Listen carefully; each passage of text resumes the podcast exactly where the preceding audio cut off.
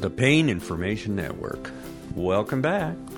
Today we're talking about the Greek god of sleep, really, of consciousness leading to slumber, leading to euphoria, and eventually leading to what we're hoping for pain relief. And what are we talking about? The Greek god Morpheus? Why, it, that morphs, play on word, to morphine. Morphine is kind of the gold standard of opioids, and it's from the uh, poppy, and it's gone through some convolutions in its make, and finally, um, the final product being morphine. It is a standard. It's a standard drug, and worldwide, it's readily available. It's used in millions of doses. Morphine is the drug, at least U.S., used to uh, equilibrate the morphine milligram equivalents. That's MME. Those have been so vexing for us ever since uh, uh, what 16 when the CDC guidelines came out and everything was compared to milligram morphine equivalents, MME. And the um, regulatory agencies, others have used this milligram morphine equivalent to de- pretty much define uh, dosing. And are you getting 50 morphine equivalents? Are you getting 90 morphine equivalents, 120? And it all kind of matters because when you get into the higher numbers, risk starts going up. It's almost linear. If you start adding other drugs like benzodiazepines, uh, again, CDC guidelines, use with caution. If you use other uh, drugs that are sedating to the central nervous system, it, it's it's compounded. One plus one equals three. It's synergistic. So this is kind of the world we're living in right now.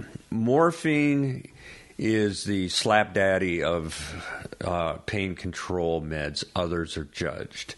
It's an ancient medicine. Uh, it really traces back quite far. It goes to the early 1800s when it was synthesized. It was wrongly accused of many things along the way, including right after the Civil War, the soldier sickness. Uh, they were saying that 400,000 soldiers came back with varying degrees of discomfort and uh, the vexes from morphine being in the Civil War just after the hypodermic needle was invented they were getting morphine for their amputations and the really crappy medical care those soldiers got. And it was widely distributed. Oh, this morphine fit and withdrawal was starting to be described. That's not really true, actually. It looks closer to the early 1900s and probably closer to World War One when the problems with morphine really started taking off. Around World War One, these little stylets came out, and little pocket uh, morphine uh, is available, and you punch it in the leg and squeeze it, and there you go. That stuff is kind of still used today, but it it's a great pain med. And what are you going to do? It's readily available, it's easily synthesized, it's very inexpensive. The World Health Organization considers it a vital medication, a vital agent. And therefore, it's uh, one of those medications that needs to be available, access to care. That's what it's all about. So, morphine is ubiquitous. It's all around us. It's what other drugs are compared to. Like hydrocodone, some people say it's a one to one. One milligram hydrocodone, one milligram morphine. Not exactly right. Um, morphine is given orally, it's given rectally, it's given intramuscularly in the muscle, it's given IV in the vein, it's given in the central nervous system, right in the spinal fluid it's everywhere. And chasing the dragon, uh, you can snort it, and you can do about anything with morphine and try to get an effect. But potency pays, and effect pays. If you take it orally, it's not very good. Uh, but morphine is taken orally all day, every day, all over the world. It's just not a good bioavailable drug orally. And it's a problem because it's so simple to give, and there it is. Uh, you take it, it's cheap, it's around, and it's kind of okay. I can tell you, doing in the doing the addiction world, myself and another uh, really dear friend of mine uh, in Atlanta who does a lot of addiction medicine uh, have a common belief that it is just one of those drugs we don't see people have a lot of problems with. It's not the drug of choice for addicts. Well, Mr. Fentanyl is about 50 to 75 to sometimes 100 times more potent than morphine. That's a front row seat. Uh, you mix that with a little bit of heroin uh, and the junk that's coming from uh, uh into China, China, and I mean, you've got a problem. I mean, people used to take in kind of these um, standard drugs like regular morphine and the like, and they get a little a bit of uh, tolerance to it. They get used to it, and they think they can handle fentanyl, morphine, uh, in high dose, and heroin. Get into trouble. So, yeah, it's used for pain control. It's used a lot of different ways. In fact, look, we see this in the hospital a lot. We see intravenous morphine uh, post surgically uh, for pain control in many situations where you got to have something potent. Where does that stand? Well, morphine is considered for moderate to severe pain. What in the world is moderate to severe pain? Remember rule one pain is a description, it's not an entity. Remember rule two you have to have a diagnosis. And rule four is know thy meds. So, what happens, especially in hospital and uh, institutional settings is morphine is given because it's available and people have a, a good familiarity with it on the receiving end and on the giving end. So the the name is known, and the really bizarre meds that people don't know the name of, and uh, there's less comfort in these institutional settings uh, they fall back, even though they might be a little better. All right, so we know how it can be given. It can kind of be given all over the map. You can take it many different routes, and the route leads to distribution. All right, what happens? Morphine is metabolized in the liver.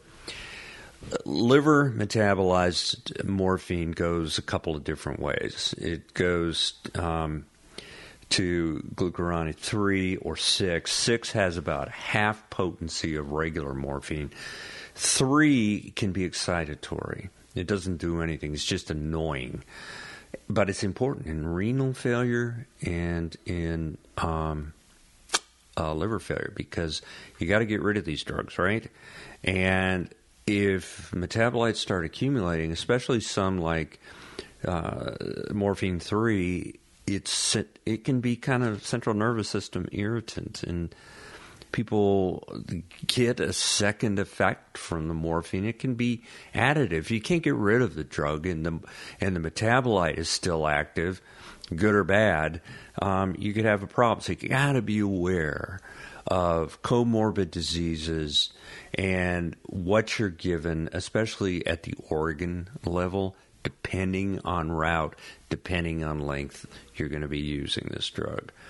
So we know thy drugs. Oh, what else? Well, it causes histamine release. So people that get morphine and they they say, "Oh man, I start itching." And, you know, they get it maybe by IV and their veins turn real red. Oh my God, I'm allergic. Bloody murder. Bloody murder. I'm uh, allergic. Well, no, not necessarily. It's a histamine release. It's like uh, you go out and it's like a hay fever supercharged in the veins, skin. You might be itching. Uh, you may feel funny, like oh my gosh, and a lot of people mistake, including healthcare providers, this as a allergy. Not necessarily. It can be treated pretty easily with antihistamines, Benadryl, and the like.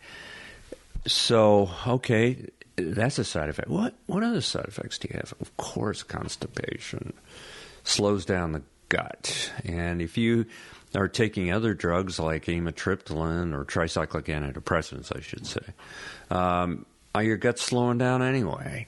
And in the elderly, you're really slowing down and you're preoccupying with this problem. And we have got great drugs now to treat constipation, opioid induced constipation and otherwise. But um, you have to recognize that.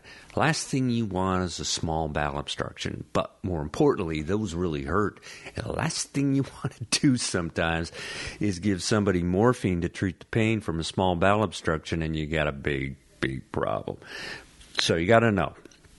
And it can also cause um, little spasm at the sphincter of Oddi. What is that? That's a biliary tract and that's your gallbladder and the like. So if you're having kind of gallbladder problems and the like, and you give morphine or uh, you're thinking you're helping out, you may not be helping out. So something to think about. Uh, a lot of uh, folks.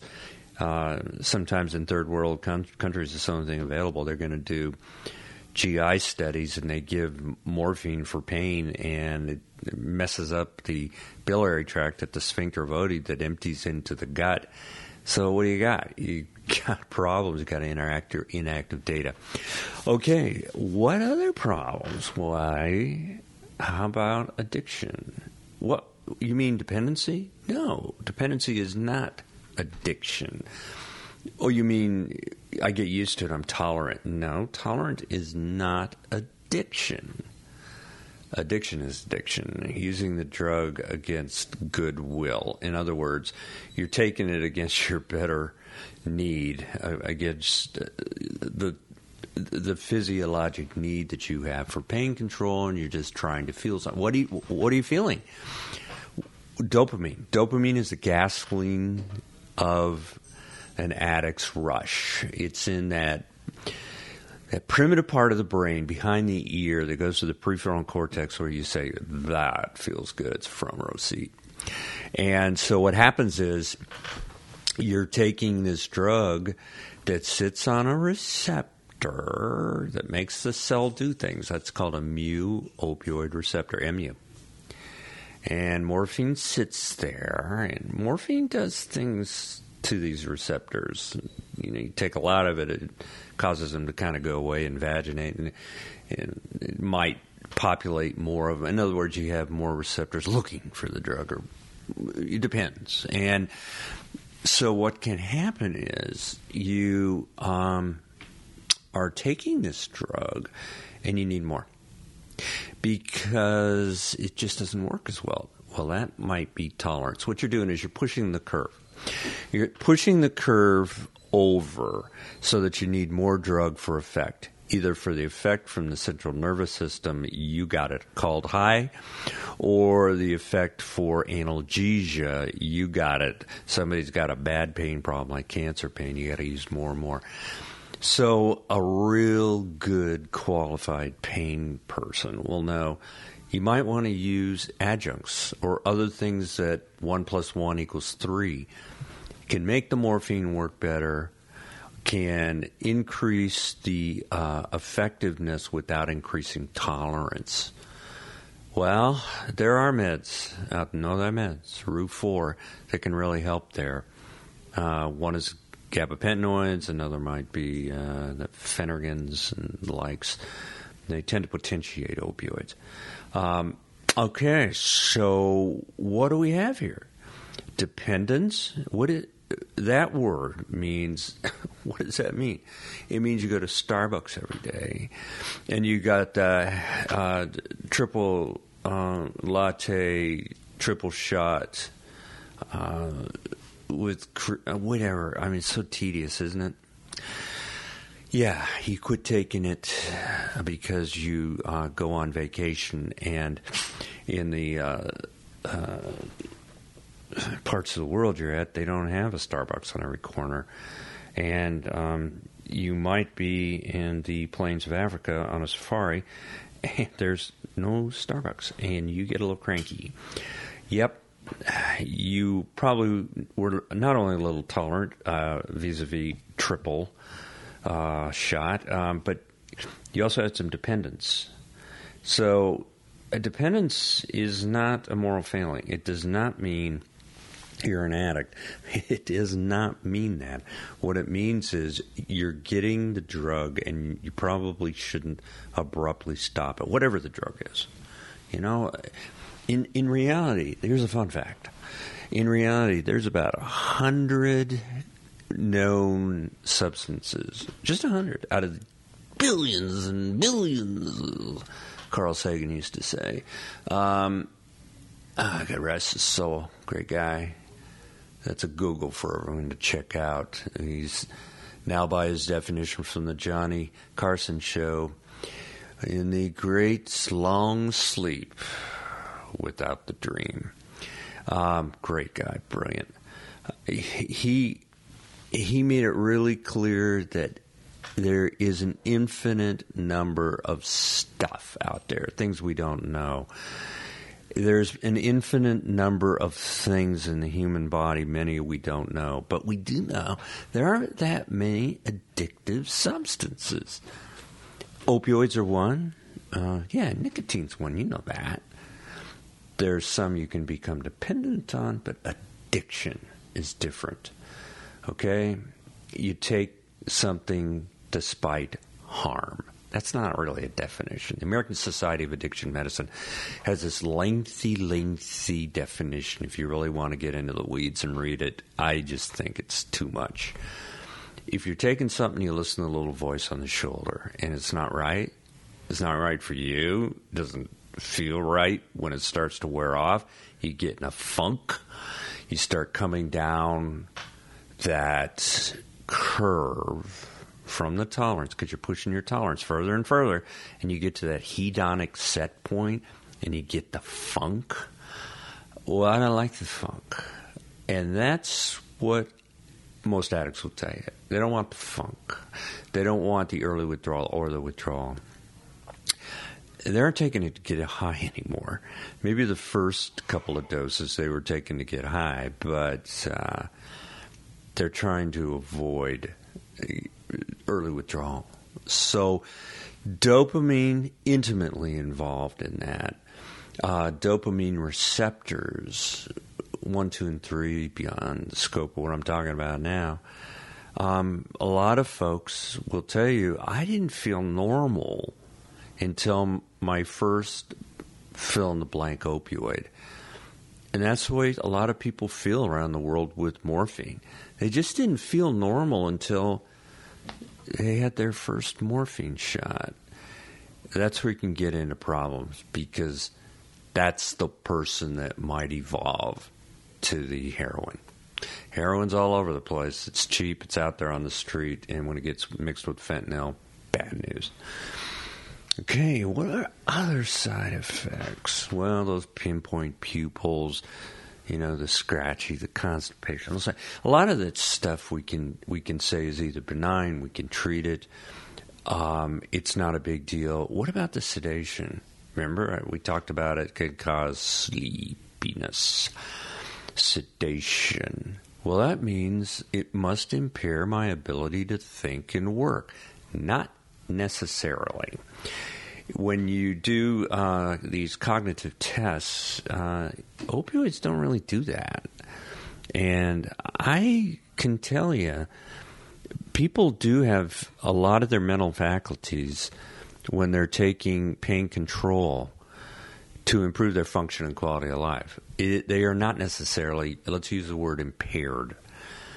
Yeah, I just don't think it's a lot like alcohol.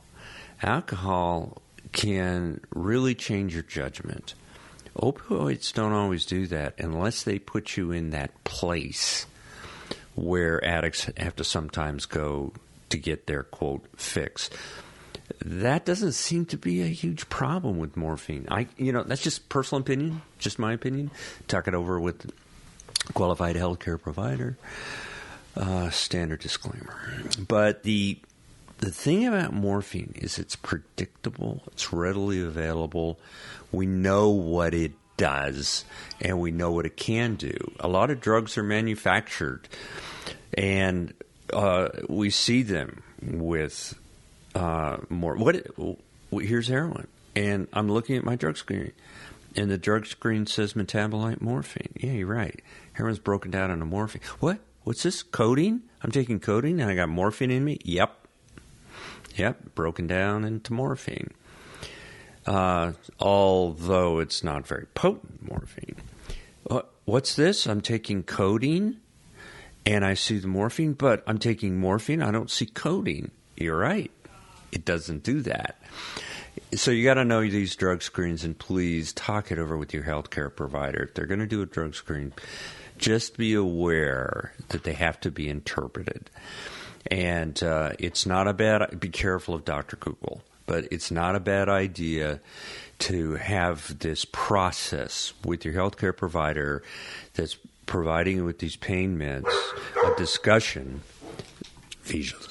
uh, that uh, includes informed consent. So there's the knowledgeable teacher, that would be the healthcare provider, and the recipient, that would be the patient. And you have that discussion about risk, complications, and options, and you know where you're headed. And you know your benchmarks, as we've discussed many times three, six, nine, 12 months, not where you're now, but where you're going to be and how long you're going to be on it, what potency you're going to use, and uh, really where you're headed. Because morphine is going to come in different forms short acting and long acting. It's cheap. It's what a lot of uh, companies like you to be on, uh, U.S., um, because as opposed to the very expensive, newer long acting opioids, we can give you uh, long acting morphine, and it's very inexpensive. But as with most opioids, you got to think about an exit strategy unless you've got a clear indication for you to be on it for a prolonged period of time vis a vis cancer or other really tough problem like post laminectomy syndrome, Rule 2 diagnosis. And so you got a plan. Talk it over with your healthcare provider. Understand the side effects um, please have a plan. Always have a plan. Have a way to protect these medicine f- from others, the community, stolen drugs, right? Lock boxes. Protect these drugs. Don't leave them in your glove compartment. All these stories we hear. Um, and it's really not a good idea to put them in a day planner, like a seven day planner where you're you've got your morphine in a little plastic container, seven days. And um, let me tell you something. It's it's like not a good idea just to leave these bottles around. Well, my dog ate all my morphine. Well, bring me the dead dog. Well, you know, the uh, dog, uh, all my morphine went into the toilet. I need another prescription erythromycin never ends up in the toilet. Have you noticed that? It never ends up in the toilet. No, no, no. You have to be forthright. You have to be very open with honest communication, good patient and provider relationship, a plan, and know where you're heading with these very potent opioids. Okay, let me just uh, talk real quickly about something that requires an entire podcast and that's suppression, gonadal suppression or uh, HPA um, suppression. That's this axis where you get suppression of hormones, and there's a number of side effects from opioids that are kind of unique and obscure, but this one's kind of real. Males, it can drop your testosterone. Okay, you be aware of that. You may have to have that checked. Females, it can drop other hormones. It can lead to other problems. Does that mean it, I'm going to be depressed? Uh, nope. Does that mean that uh, I might be overly stated most of the time? Probably not, especially move into it slowly. Does that mean I have to have replacement hormone? I don't know. We have to check it. In males, we got uh, t- uh, testosterone replacement. In females, we got other strategies. So, okay, I can go further with morphine. I can keep going on about morphine, but the key with morphine is it's a great drug, a useful tool, part of a pain management strategy, an armamentarium of every healthcare provider that sees and treats pain. And some that don't, like uh, you know, it's let's face it, on the battlefield, you know, it's used, and you don't always have to um, understand the drug in depth. You have to understand that um, all drugs have consequences. So uh, understand the consequences, especially if you're a recipient, vis a vis informed consent. Uh, be careful what you see on Google, and questions are a good thing. Take your questions to your healthcare provider. Don't overwhelm them. You know, five to ten questions, um, and I think side effects. I think complications, options. How long will I be on it? How do I get off of it? You kind of get the idea here. Okay, well, listen. Thanks, uh, thanks for checking in with us here. Uh, as always, if you have a question, paininformation.com. Uh, and please, um, you can visit the YouTube channel. We're getting that uh, up and running, and I uh, have a YouTube on morphine there too, as well as a couple other opioids, and we'll be expanding that. Uh, questions always appreciated. Uh, uh, stars and bars, if you uh, can leave a rating on iTunes, that really helps us rank. Appreciate it so much. Subscribe to the YouTube if you can, it helps. And um, I appreciate you just taking a gander, taking a listen, and uh, we'll be talking to you soon.